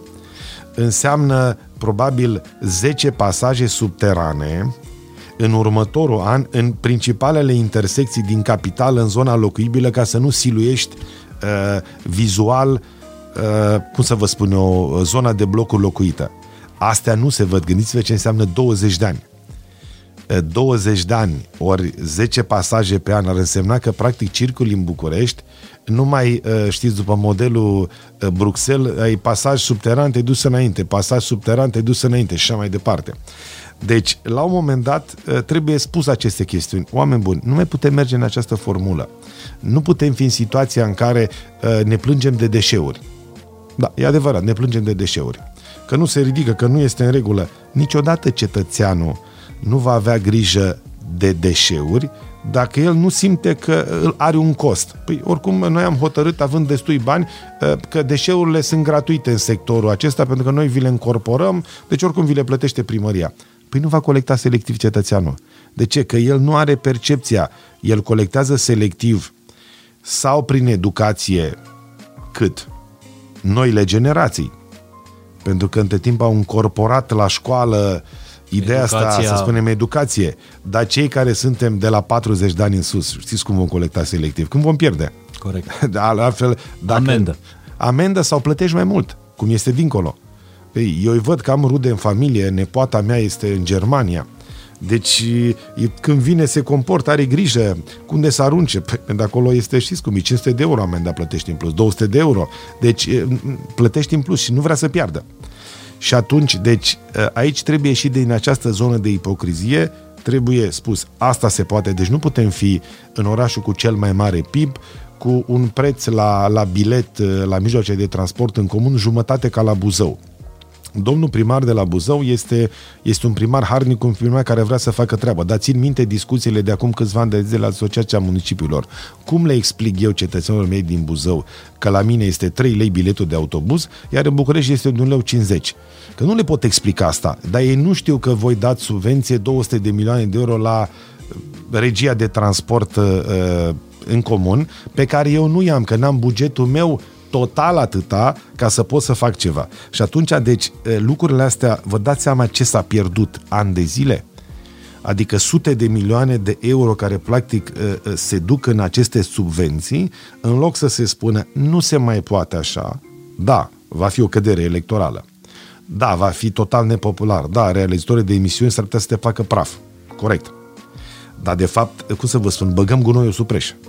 Da, și mai știu îi inducem unul, în eroare pe oameni. Mai știu unul la uh, Oradea, care în 2008 uh, a câștigat primul mandat, și că Bolo, Bolojan îl, îl cheamă, și a făcut exact asta, exact chestii nepopulare, în primii ani.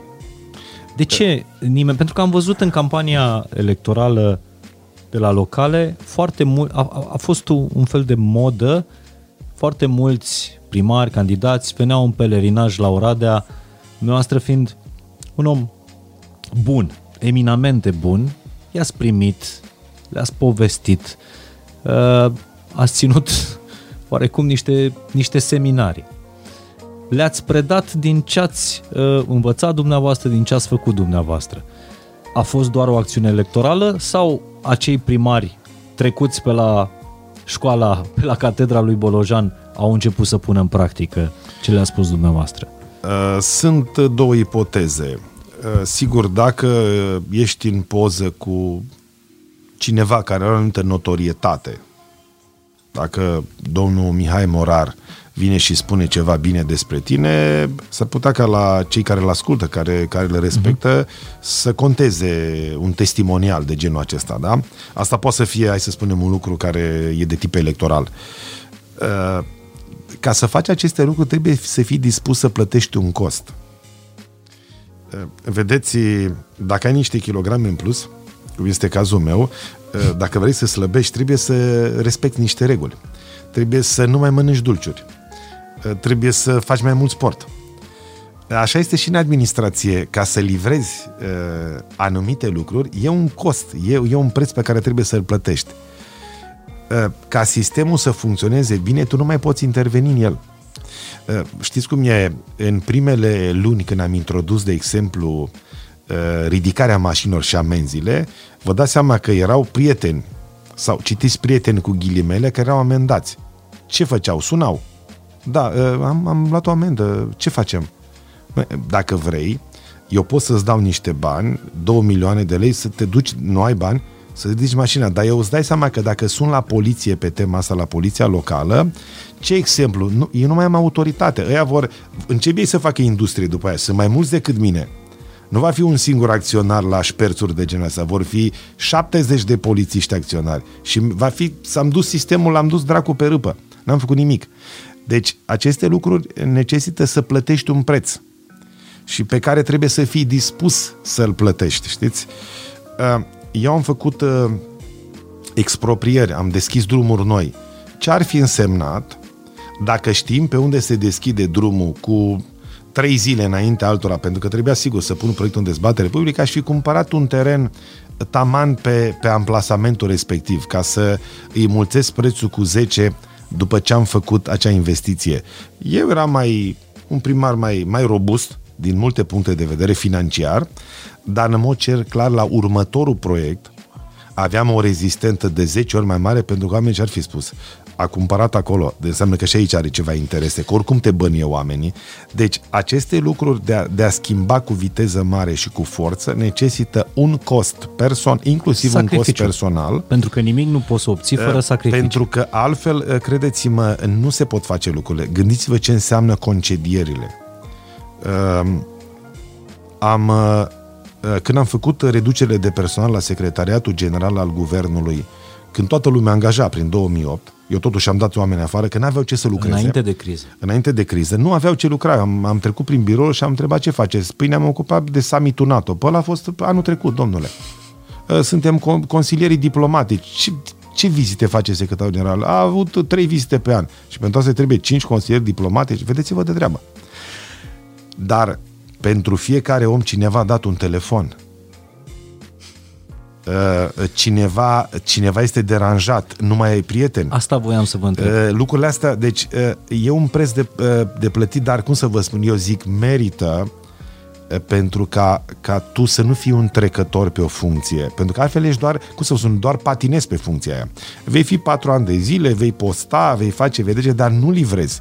Ca să livrezi, trebuie muncit, trebuie plătit un preț, uh, trebuie să înțelegi că nu, nu poți să faci lucrurile cum vrei tu, pentru că odată ce le-ai pus, știți, pe linie dreaptă, tu nu mai poți interveni în sistem. Nu mai merge cu asta.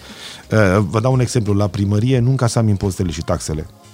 Pentru că uh, vedeam, domnule, dar cum are societatea aia cum să vă spun eu, asemenea datorii? Cum a acumulat asemenea datorii? A intrat în insolvență, domnul Bolojan. Și ce naiba ați făcut 2-3 ani de zile? Știți, nu s-a putut, că așa a fost bun. Și atunci am făcut niște proceduri. Ai acumulat datorii, în 3 luni de zile face aia, în 4 luni de zile face execuția și așa mai departe. Bineînțeles că au venit cunoștințe. Domne, am o situație specială, îmi pare rău, dar nu mai pot, dar nu poți interveni. Domne, nu mai pot, că am făcut o procedură. Și dacă eu îi scot pe ăștia din, din linia dreaptă, ei vor face pentru sute de companii această chestiune. Prin urmare, deci îți Excepția puterile. devine regulă. Ă, deci trebuie să fii conștient că trebuie să-ți scazi puterile pe care le-ai putea avea, informale, nu trebuie să le faci, ă, și trebuie să plătești un preț pentru ca lucrurile să meargă, pentru că altfel nu, nu schimbi masiv lucrurile. Dar nu v-au întrebat mai tinerii dumneavoastră ă, colegi, doritori de a da o imagine orașului în care au candidat, cum a dat Ilie Bolojan Oradei. Nu v-au întrebat cum reziști tentațiilor ca primar? Sau Sigur ca că ai, ai în permanență uh, tentație, dar asta ține de, ține de nivelul de salarizare uh, și ține la urma urmei totuși de, de, de dorința ta și de, de, de structura ta personală. Noi acum suntem într-o situație bună în administrație, că avem salarii bune, dar a fost și o situație proastă acum 5-6 ani de zile, în care aveam niște salarii care pur și simplu trebuia să le, le întinzi de la, de la o lună la alta, ă, pentru că altfel nu ți ajungeau nu, nu vorbesc acum să construiești, să-ți faci case, nu, nu se punea problema, pentru că asta era situația atunci.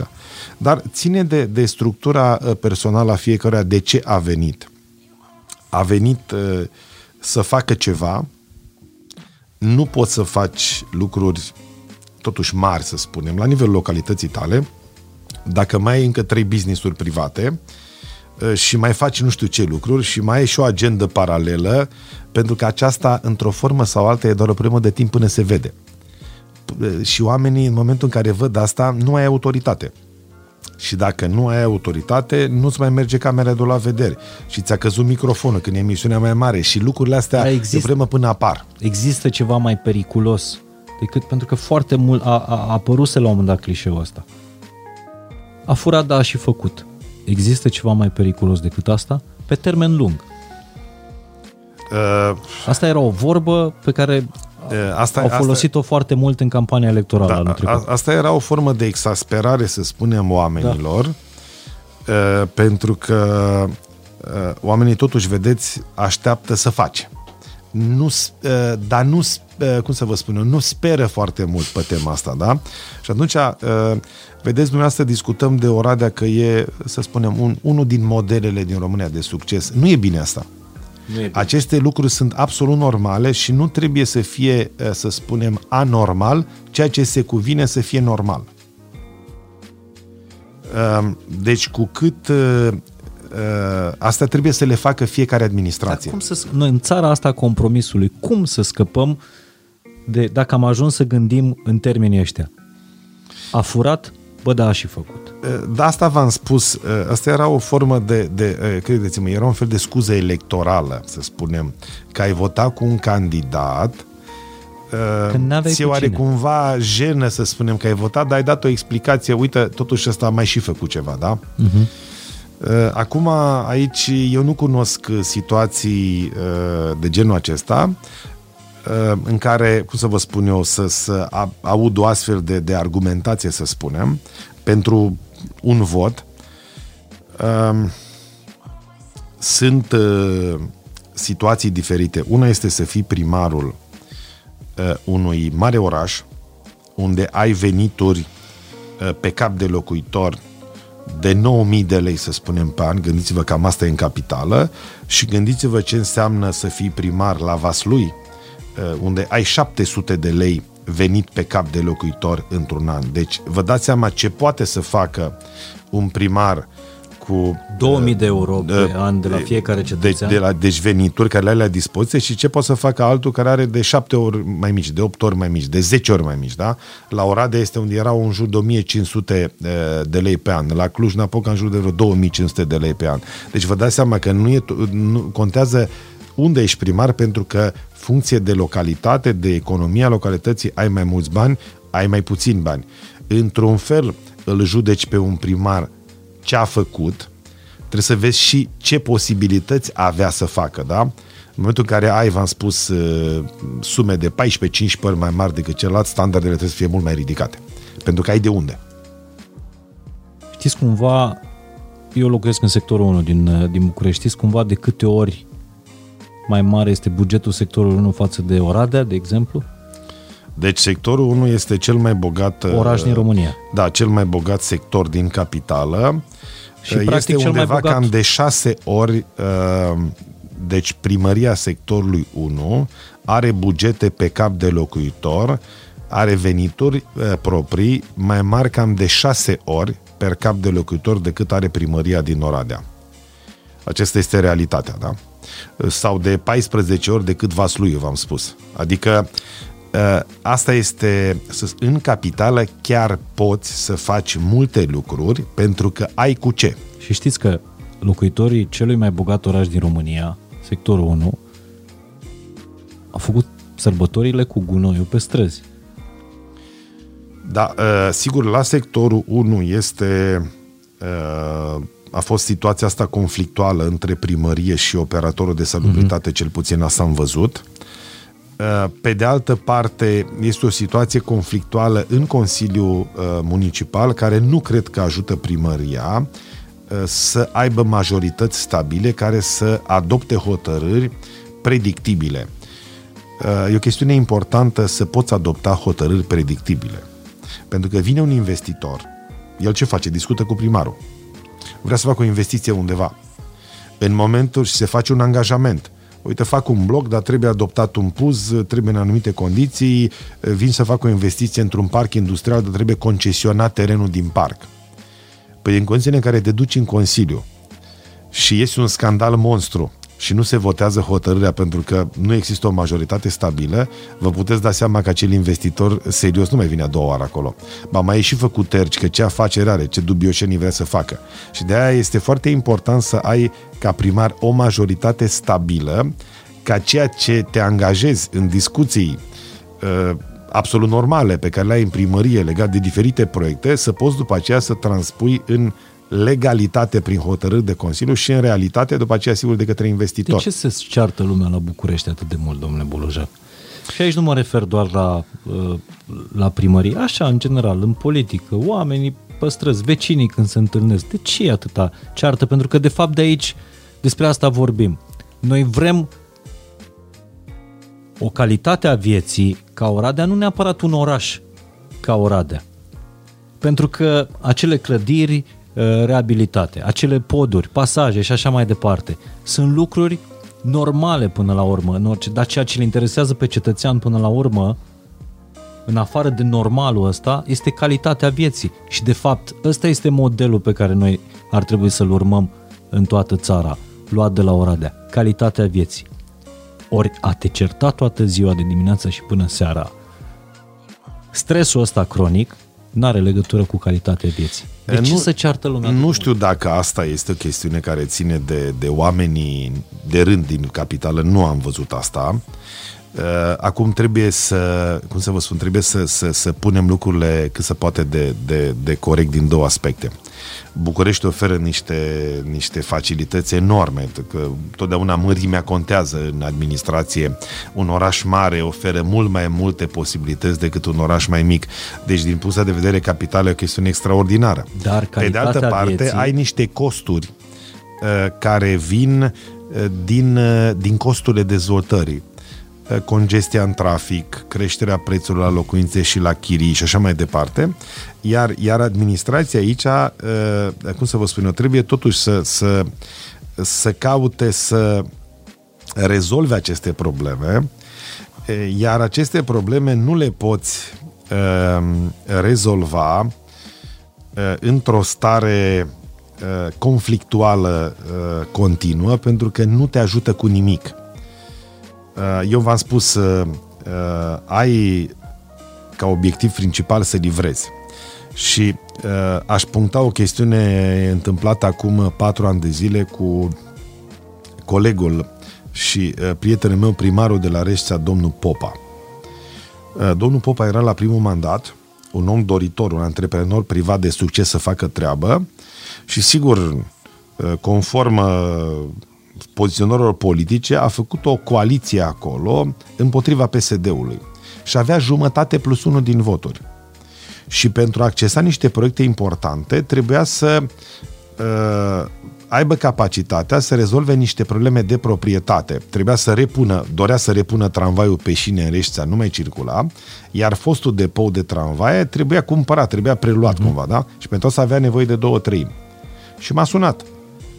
Ce am, uite, sunt blocat aici, ce de făcut? Am avut o discuție ceva de genul. Vrei să câștigi mandatul din nou? Da. Bun, ai două variante să te cerți cu opoziția toată ziua, bună ziua, ai șanse mari să câștigi, dar nu vei livra nimic. Sau a doua variantă este să livrezi ceva, făcând o, o pace acolo locală și încercând să lucrezi, pentru că la urma urmei, dacă livrezi ceva, totuși principalul beneficiar este tot primarul în funcție, sigur beneficiază și partenerii tăi.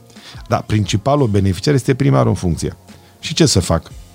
Schimbă coaliția, o să iasă scandal, nu e o problemă, îți asume asta, dar sigur negociez proiectele importante și așa mai departe. Domnul Popa a pus în practică, să spunem, această, o atras el o concluzie acestei discuții, a avut o majoritate de două treimi, a accesat câteva zeci de milioane de euro în plus pe bani europeni pentru municipiul Reșsa și astăzi aceste proiecte devin realitate. El a câștigat cu două treimi din voturi alegerile, dar a livrat ceva și se poate duce cu fruntea sus. Starea asta de conflict uh, permanent nu, nu, nu, nu, nu te ajută să livrezi. Nu merge cu, cu această chestiune, pentru că v-am spus vrând nevrând, depinzi nu de ce ți-ar place ție, ci depinzi de ceea ce ți-a dat electoratul. Și oamenii raționali înțeleg că trebuie să, să facă ca lucrurile să se întâmple altfel, cum să vă spun, oportunități majore pe care le ai, le ratezi. Diferența, de exemplu, între București și Oradea este că Bucureștiul are o economie atât de puternică în care numai trebuie, știi, să fie lăsată din hățuri. În Oradea trebuie să o strunești puternic pentru că ești la o limită.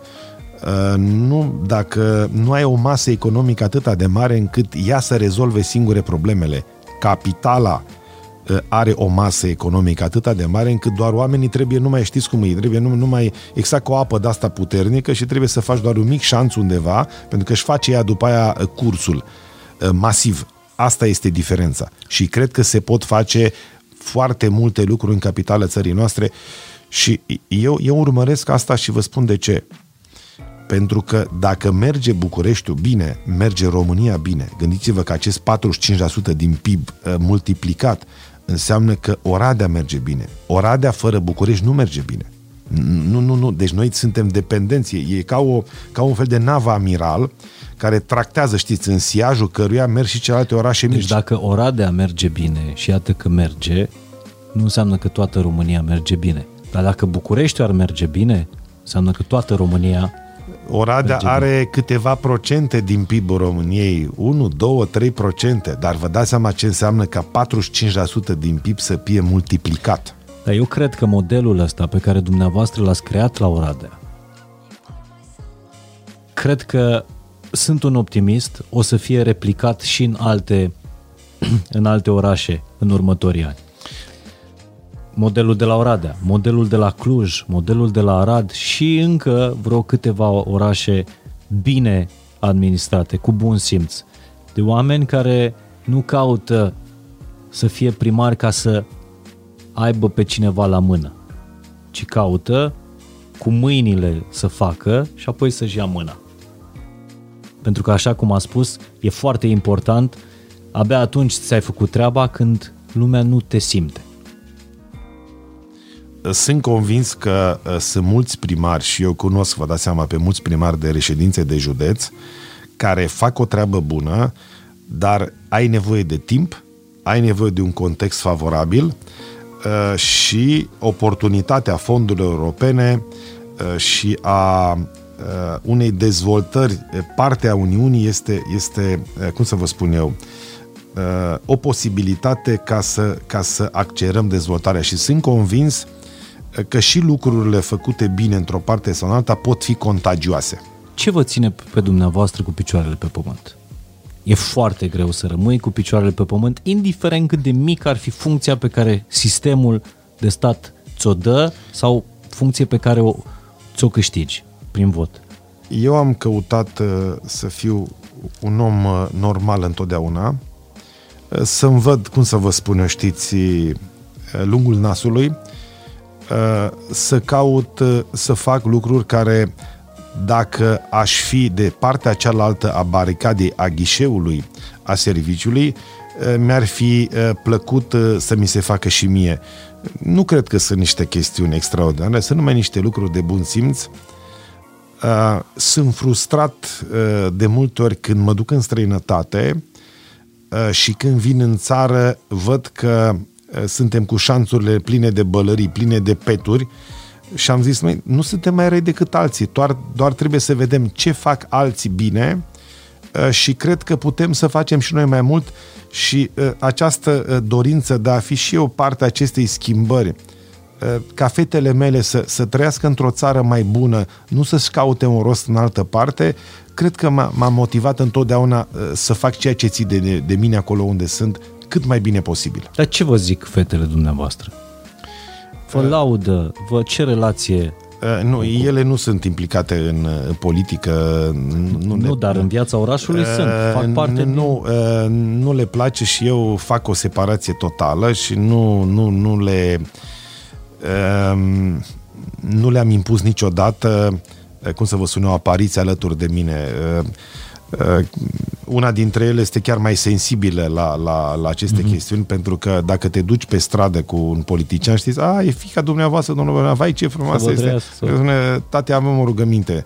Hai să ne vedem undeva la loc fi, să-mi văd de treabă că nu, nu, nu, nu am chef să tragă lumea mm-hmm. de mine pe stradă, nu, nu mă simt eu comod. Uh, uneori uh, numele, știți, e ca o, o presiune o suplimentară, o povară suplimentară pe, pe niște copii și am evitat pe cât posibil această chestiune, dar știu uh, că le-ar place ca, ca mediul în care trăiesc să fie un, un mediu care, care se schimbă în bine și că ce au văzut în alte părți ar fi bine să se, se facă și în România și n-aș vrea să fiu și eu să spunem, o cauză a lipsei de, de, de, de, de, de adică a stagnării. Și pentru că suntem pe final, chiar final, care e visul dumneavoastră? Visul următor, nu vă întreb uh, planul pentru că nu, nu e o întrebare despre administrație neapărat, e o, e o întrebare personală. Uh, eu uh, am încercat în acești ani uh, din punct de vedere administrativ, ca să crească pe lângă mine și alți oameni. Uh, și uh, la primăria Oradea pentru a face dezvoltare, dar nu numai la primăria Oradea, uh, nu poți să o faci decât în mandate mai multe, 20-30 de ani, și este important pentru asta să existe o gândire relativ convergentă și o gândire unitară în acești ani, ceea ce e puțin probabil să facă o singură persoană. Și atunci uh, nu există uh, succes fără succesori.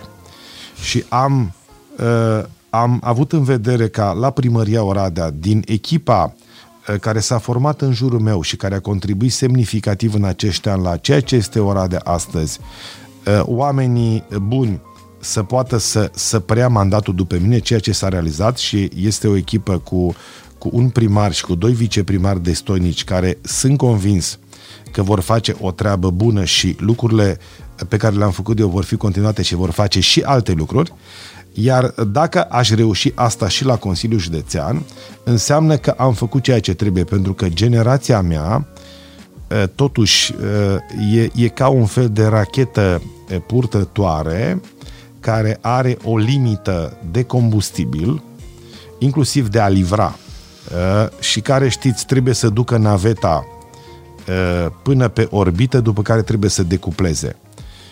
Uh, trebuie să lăsăm loc această generație unei alte generații de oameni politici, să formăm pe lângă noi alți oameni, uh, pentru că ideea asta de a fi veșnic e păguboasă în, în politică.